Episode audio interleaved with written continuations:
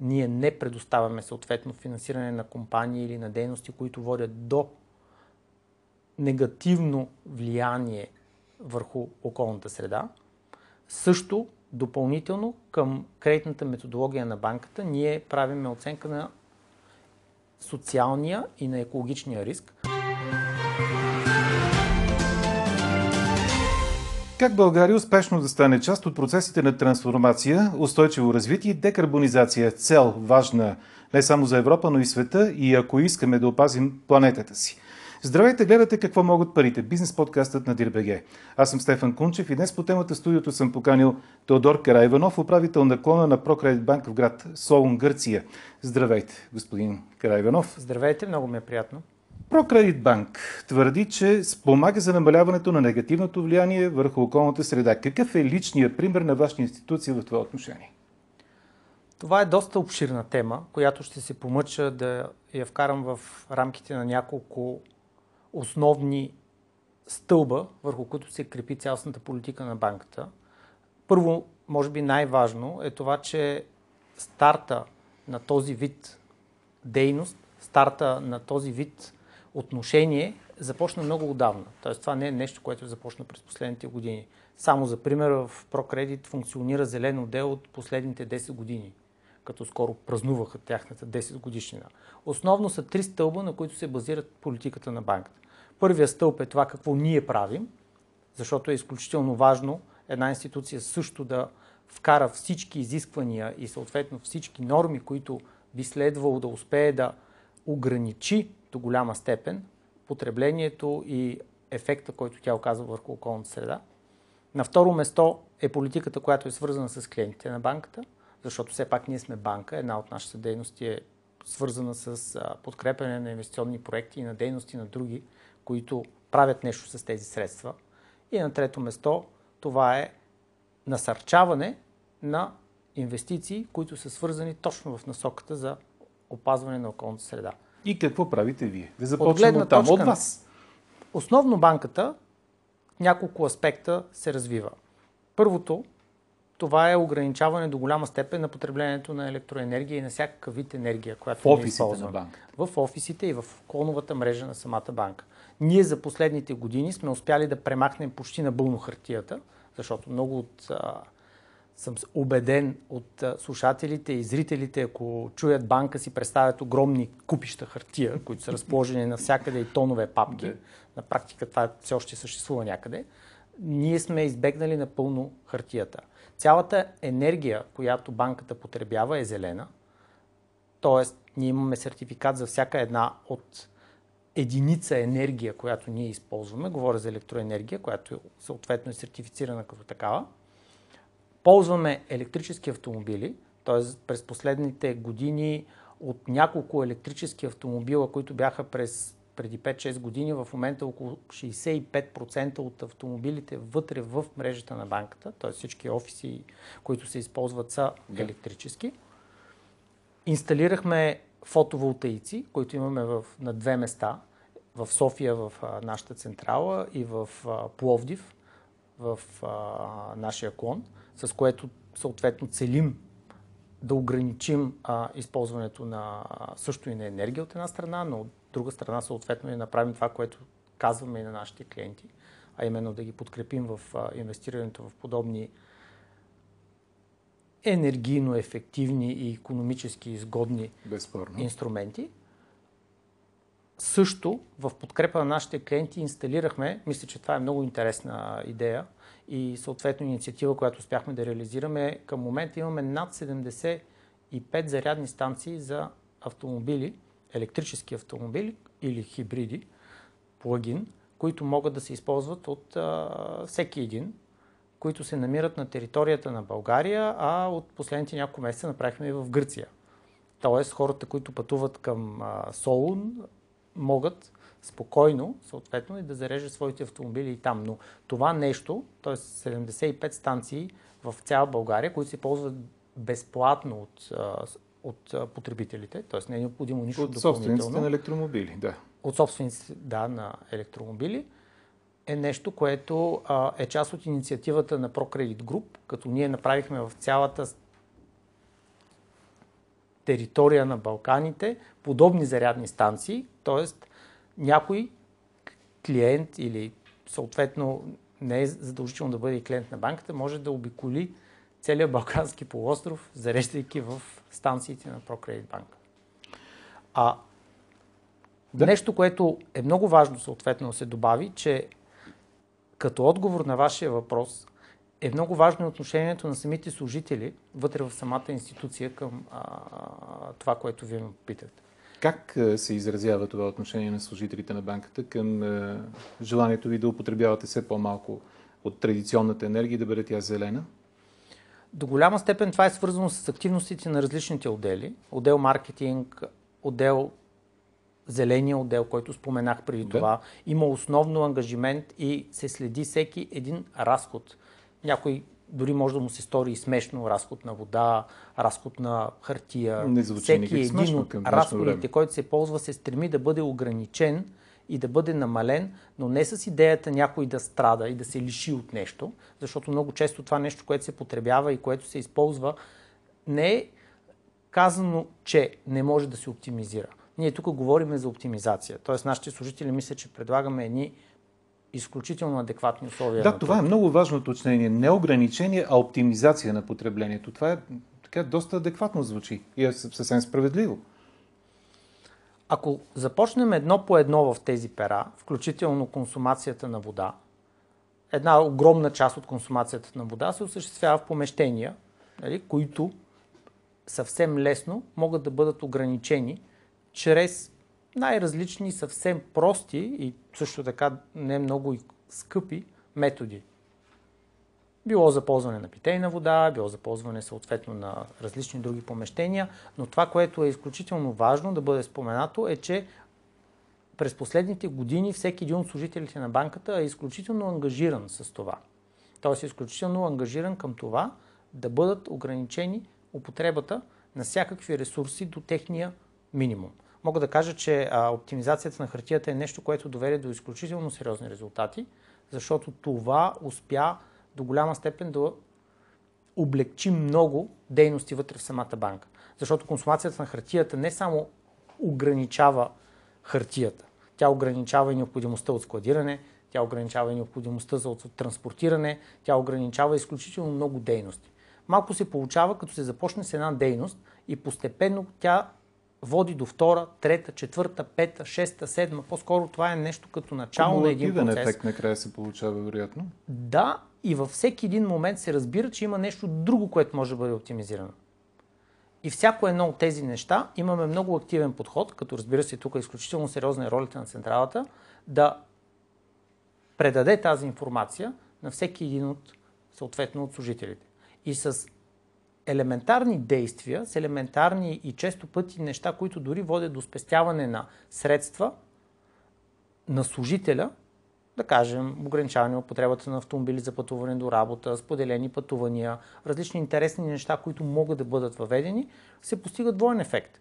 От една страна намаляване на разходите за транспорт, от друга страна се ефект върху околната среда. Все пак вие сте банка, затова да поговорим как управлявате риска за околната среда при отпускането на кредити.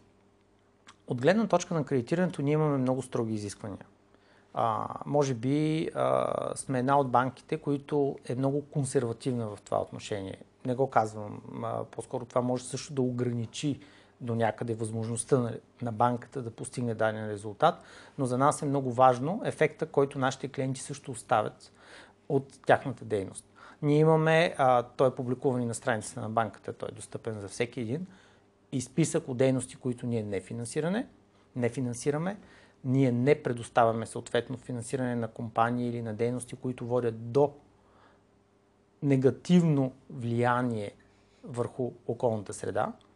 Също допълнително към кредитната методология на банката ние правиме оценка на социалния и на екологичния риск, т.е. нашите експерти във всеки един от разговорите с компании, на всяко едно от посещенията, обръщат внимание на редица фактори, за които те са обучени специално, които ако те съответно не са или са нарушени, ние не искаме да а, стъпиме в отношение с. А, за екологичния риск е ясно. За какво става дума? Но говорите за социален риск. За какво става дума? Социалният риск е, според мен, една изключително важна тема. Социалният риск, най-просто казано, това е свързано с условията на труд и с условията на работа в компаниите, в които ние работим. Тоест, социалният риск би следвало да оцени много правилно дали хората са заплатени справедливо. Дали се предлагат адекватни условия на труд. Които работят при кредитополучатели или да. кредитоискатели в случая, да, да? точно така. Тоест дали съответно не говориме за определена форма на експлоатация. Това е малко над темата на да. екологичния риск, но това е също нещо изключително важно, защото мисля, че това е нещо през последните години, която всяка една компания на бъдещето ще каже, т.е. компания, която и в бъдещето ще има, че един от най-важният актив на всяка една компания е служителите. Т.е. ако компанията не може да осигури адекватно отношение към служителите, за нас това е достатъчно сериозен индикатор, че а, може би тая компания не е добре да работи с нас. Добре, а ви отпускате ли кредити за покупка на жилище, например? Да, разбира се. Ами, Възниква въпроса, ако аз искам да купя жилище, което обаче е сграда, която не е санирана или пък, например, не притежава така наречения енергиен паспорт, то това пречка ли е за отпускането на кредит? Защото при това положение излиза, че сградата, в която аз ще притежавам апартамент, тя очевидно не отговаря на изискванията, които се поставят към днешната енергийна ефективност като идеи. До голяма степен отговора на този въпрос е двузначен. От една страна сте напълно прав в това, което казвате, че единствено трябва да се подкрепят дейности, които са свързани или подкупка на подобни жилища. Да. От друга страна, не може дейността на една финансова институция отговорна да бъде откъсната от живота в съответното място, където се осъществява тази дейност. Казвам го, защото ProCredit Bank е насякъде в целия Балкански полуостров. В тази част, включително и в България, има доста сгради, които не са и не отговарят напълно на стандартите. Примерно има и много сгради, които не са готови паспортите, има много сгради, които не са обследвани. На практика ние смятаме, че изпълняваме нашата роля, ако в вашия конкретен въпрос това жилище се финансира, т.е. това не е пречка, но съответно към финансирането ние включиме и допълнително подмяна и инвестиции, които ще подобрят това жилище. Той ще направят живота на семейството вътре или на човека вътре ще го направят много по-качествен, в същото време ще намалят разходите. Най-интересното нещо на този тип инвестиции, защото вие казахте точно за жилище, е това, че на практика те не би следвало да се усещат от собственика. Защото иначе сумата на вноската би следвало да се компенсира от намалените разходи, които се правят. Това е... Има логика, да. Това е основното нещо. И тук е изключително важна подготовката на служителите. Защото нашите служители трябва... Да могат да обяснят на клиента точно това. Точно така. Те трябва да могат да сметнат, те трябва да могат да покажат, защото ние не очакваме всеки един от нашите клиенти да бъде специалист в финансовата сфера. Това не е правилно, това е грешно. Всеки един е специалист в неговата сфера. Както ние не разбираме от много дейности, така и не очакваме и нашия клиент да разбира. Особено когато е свързано с покупка на жилище.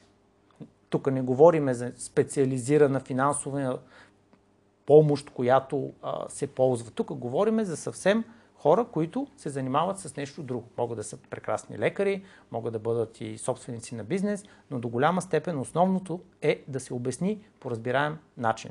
Да се направи ясна и проста калкулация, в която да покаже какъв е ефекта от дадената инвестиция.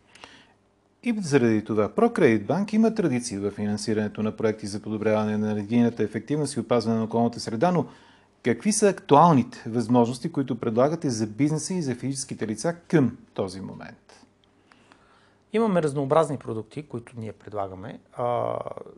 Много от почти цялата тази информация също може да се види в вебсайта на банката. Аз ще спомена някои от тях, които са най-важни, като финансиране зелена инвестиция или кредит зелена инвестиция – това са кредити, които са на преференциални условия, като те са свързани с инвестиция в нещо, което ще доведе от една страна до економически ефект. За мен е важно да спомена, че винаги има економически ефект. Тоест, често пъти се приема, че инвестирането в нещо зелено е скъпо и не води до ползи. Напротив, кредит зелена инвестиция е за покупка, инвестиране в неща, които ще доведат не само до опазване на околната среда, чрез по-голяма ефективност и чрез по-нисък разход, но и в същото време това нещо ще доведе до спестяване на разходи и до полза. Като ние предлагаме преференциална лихва за това. Тоест не са, има двоен ефект. По-низки лихви и съответно по-низки разходи. Друг много актуален кредит, който а, може би имаме над 150 проекта, които успяхме да приключиме а, до момента, е кредит за изграждане на фотоволтаична инсталация. Той към кого е насочен този кредит като опция? Насочен е два типа потребители. Едната част са компании за инвестиране в а, фотоволтаични инсталации, които по принцип са малки, около 50 кВт, а, но те позволяват а, да бъдат изградени лесно, сравнително лесно и в... Извинете, такава ли е фотоволтаичната инсталация на покрива на вашата централа? Да, тя е точно в този тип, до 50 кВт, точно в насоченост към консумация на произведената енергия от нас. Да. Тоест, основният тип, който финансираме при компаниите е свързан с намаляване на техните разходи за електроенергия. Аз мисля, че това в момента е една доста актуална тема, Безспорно. която е а, не само в България, тя е почти навсякъде и е насочена точно към това как могат да бъдат те оптимизирани. Като по наша калкулация, подобна инвестиция се изплаща в рамките на около 4 години като това не отчитаме точно текущите цени в момента, а средната цена за една година, защото ако отчитаме текущата цена в момента, може да стане и за две. Това беше по въпроса за бизнес потребителите, за физическите лица. Какво е за е предложението, което банката лица, предлага? Там предлагаме също. Те могат да изградят подобна инсталация между 3 и 6 кВт, която да бъде направена с или без батерии това вече до голяма степен зависи от начина на живот на самото и на домакинство. И на база на това да се ограничат разходите. Батериите обаче оскъпяват малко повече, като тук и съответно домакинствата консумират малко по-малко енергия, като тук срока на възвръщане на тази инвестиция може би от порядъка на около 7-8 години. Беше хубаво да споменем, например, и в първия случай, когато става въпрос за продълженията за бизнес и във втория, когато е за физическите лица, за каква сума говорим като отпуснат кредит? Размера и за какъв период от време, за който трябва да се върне, съответно и месечната вноска? Размерът на финансирането зависи зависимост от обема. Средно може да, се, да бъде в размер на около 50-60 хиляди лева който да се изплати съобразно срока, в който тази инвестиция ще бъде възвърната. До голяма степен нашата цел е да не се усеща толкова много изплащането на кредита, той да бъде на база и на спестените разходи, които те могат да бъдат акумулирани. Това може да бъде или това е основната задача на нашите специалисти, които консултират съответния клиент, защото до голяма степен това е като индивидуално решение, което би следвало да бъде насочено спрямо клиента. Да, а за физическите лица? Пак ли е в тази сума кредита, който се в този размер? За физическите лица не мога да кажа конкретно, нали, точно като размер, зависи дали е с или без батерии, защото да, там съответно се ускъпява нали, в, по-голямо, в по-голяма степен, може би около 40-50% е когато е включено с батерии, но искам да кажа, че тя не е важна самата инвестиция в самото начало. По-скоро важно е какво се постига като месечно спестяване – което може да бъде трансформирано в вноска по кредита. Тоест, от гледна точка нито за бизнеса, нито за физическо лице, сумата на кредита не би следвало да бъде толкова важна. По-скоро е това какво може да се спести и съответно какво може да се плаща. Тук възниква един много важен въпрос. Вие отпускате средствата на клиента, който е дошъл при вас, но самото техническо изпълнение откъде идва? Клиента ли преценява, например, от кого да купи или коя да бъде фирмата, която да монтира тези фотоволтаични панели и да изгради цялата система в неговия имот? Тук ние се стремим да осигурим пълно съдействие. Имаме сътрудничество с наши партньори, които помагат на нашите клиенти т.е. те изграждат цялостната инсталация почти до ключ, т.е. те могат да се възползват от това и съответно да извадят всички необходими документи а, с минимално усилие и а, да получат една готова работеща инсталация. Имам предвид, че това е нещо, което е от една страна времеемко за всеки един от клиентите, Ако и допълнителен да прави, ангажимент, и включително допълнителен даже, да. ангажимент. Също и не само, но много от нещата са сложни и изискват определена специализация, за да могат да бъдат подадени. Като ние се стремим с това нещо точно да популяризираме това нещо, за да успеем да стимулираме всеки един да а, бъде направен. Може би и това е причината, поради която имаме около 150 малки инсталации. Аз казвам, те са малки, не са нещо огромно, но това са малки инсталации, които са изградени с нашата подкрепа. Има ли обаче рискове за клиентите, които биха се съгласили да вземат такъв или заинтригували от такъв е, кредит и възможност при вас, и то в условията на очаквана тежка рецесия, за каквато се говори в последно време? В интерес на истината рецесия и инфлация, а, защото винаги рецесията е свързана с инфлация, рецесията е свързана с очаквания в бъдеще нещата да бъдат по-лоши, И загуба на работни места включително. отколкото Доход. сега.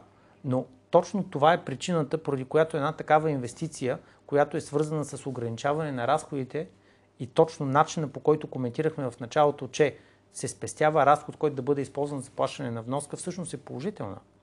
Тоест, това инвестициите, които са насочени само с цел а, покупка на нещо, което не възстановява стоеността си много бързо, е нещо, което е опасно в тази ситуация. Но даването на средства, примерно за фотоволтична инсталация, която се изплаща, защото ние коментираме, че тя се изплаща, ако е за бизнес 4-5 години, но след това тя остава за а, съответния клиент, който той продължава да използва.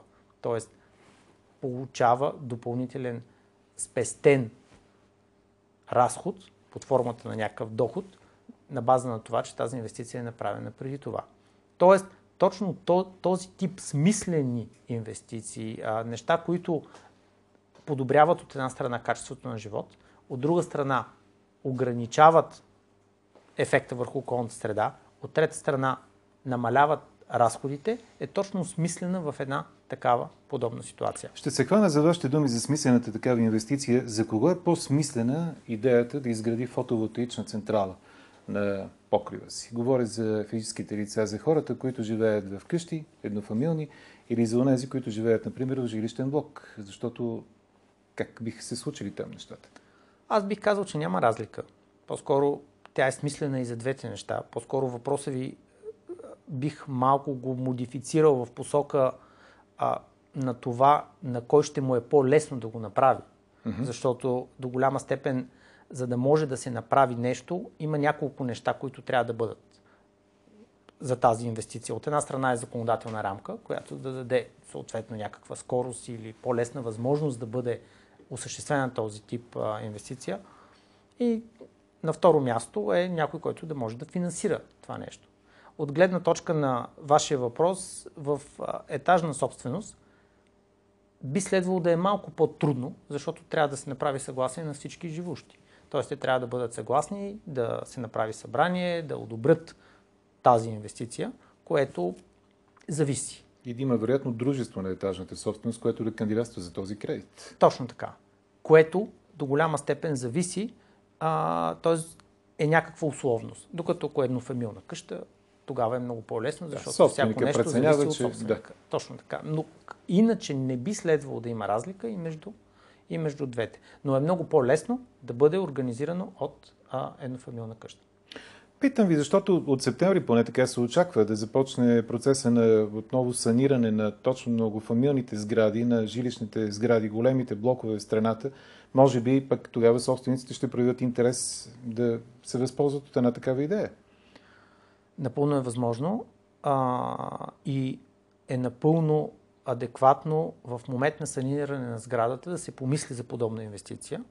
Аз а, бих споделил малко от опит в, в Гърция, където има много добре разработена система от гледна точка, тя се нарича Net Metering и която е свързана точно с а, възможността да се а, предава по лесен начин произведената енергия без наличие на батерии, без наличие на някакви допълнително ускъпяващи инвестиции, да се предава в мрежата и след това да се ползва в момент, в който а, съответно домакинство има нужда от нея.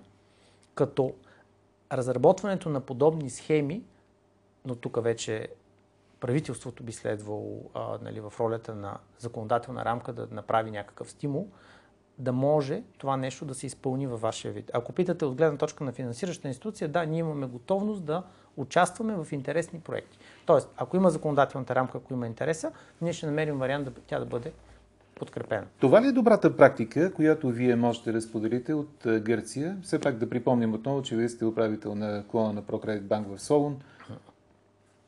Как се случват там нещата и от колко време? Проявяват ли гърците интерес към подобни инициативи? В Гърция, по подобие на България, имаше сериозен застой в а, ВИ инвестициите през последните години. Може би един период до 2011 и 2012 и до 2018 и 2019 година тази дейност не беше толкова застъпена. Имаше не голямо желание, нямаше много интерес в сектора. Постепенно от 2018 и 2019 година до момента това е един от най-бързо развиващите се сектори в Гърция. Благодарение на предложението от банки като вашата, които идвате или благодарение на какво? Благодарение на комбинацията на три неща, които се получиха в страната. Едно, законодателна рамка. Казахме го и преди, искам това нещо да го повторя. Законодателна рамка, която даде сигурност по много интелигентен и смислен начин за това да се създаде интерес от инвестицията. В Гърция се въведеха някои модерни системи от гледна точка на а, тръжна процедура за определене на цената, стимул за по-малки инвестиции, т.е. за по-малки паркове, които не е нужно да участват там, но този стимул, в комбинация с фиксирана тарифа за определен период от 20 години, даде интереса. Т.е. получи се интерес за инвестиция там. На второ място, наличието на EPC компании, които могат да изградят а, мощността по много адекватен и съответно на последен вик на технологията начин, което позволява много ефективно използване на ресурсите, защото в момента интересното е, че повечето ВЕ инсталации, особено при фотоволтаиците, разходите за изграждане се намалиха драстично през последните години, което позволи също и много да се намали цената, на която се изкупува. И на трето място наличието на финансиращи институции, които да имат интерес това нещо да го подкрепят. Аз мога да кажа, че въпреки, че ние сме една от по-скоро най-новата банка в Гърция, ние бяхме една от банките, които първа започна да финансира интересни проекти, които са свързани с ВИ мощности.